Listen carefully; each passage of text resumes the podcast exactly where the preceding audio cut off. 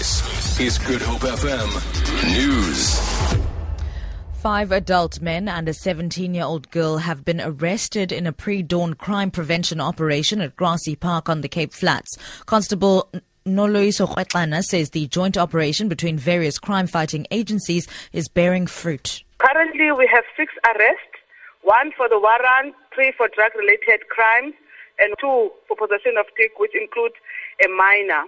And then there is also one firearm that we found abandoned in a dead bin. It's a joint operation which includes the SAPS, the Army, the Metro Police, all law enforcement agencies in the Western Cape. Yesterday, at least 20 suspects were apprehended during the operation that targeted Manenberg near Cape Town. President Jacob Zuma has described the late ANC veteran Ruth Mompati as an exceptional freedom fighter and a disciplined activist.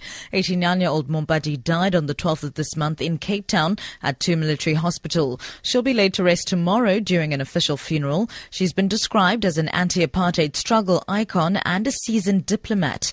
Mama Ruta, as she was fondly known, has touched the hearts of many. President Jacob Zuma has urged women and young people to emulate Mompati's character as a tireless freedom fighter?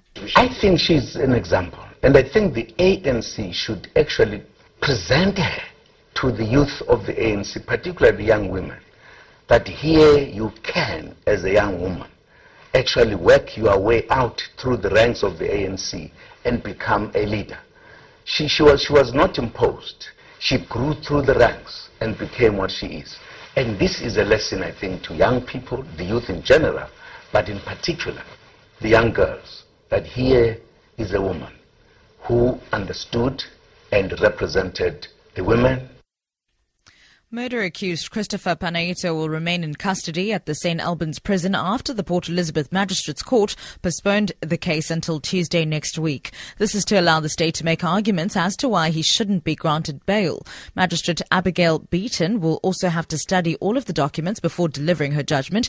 It came to light that Panayiotou has a Cyprus passport that he obtained in March, a month before his wife Jade's murder. Jade Lee Pulser has more on the story. The court heard the chilling evidence of the state and investigating officer Reynard Swanepoel. Swanepoel mentioned in his affidavit that Christopher allegedly had a sexual relationship with employee Chanelle Coutts. Swanepoel also said Panayiotou attempted a number of times to get Hitman to abduct and kill his wife. The court also heard about Panayiotou having a Cyprian passport and ID which he did not hand over to his legal team. In the affidavit of Swanepoel, it surfaced that Panayiotou's father, Costa, was aware of the affair with the employee and told Christopher that if he did not end the affair, he would not inherit anything.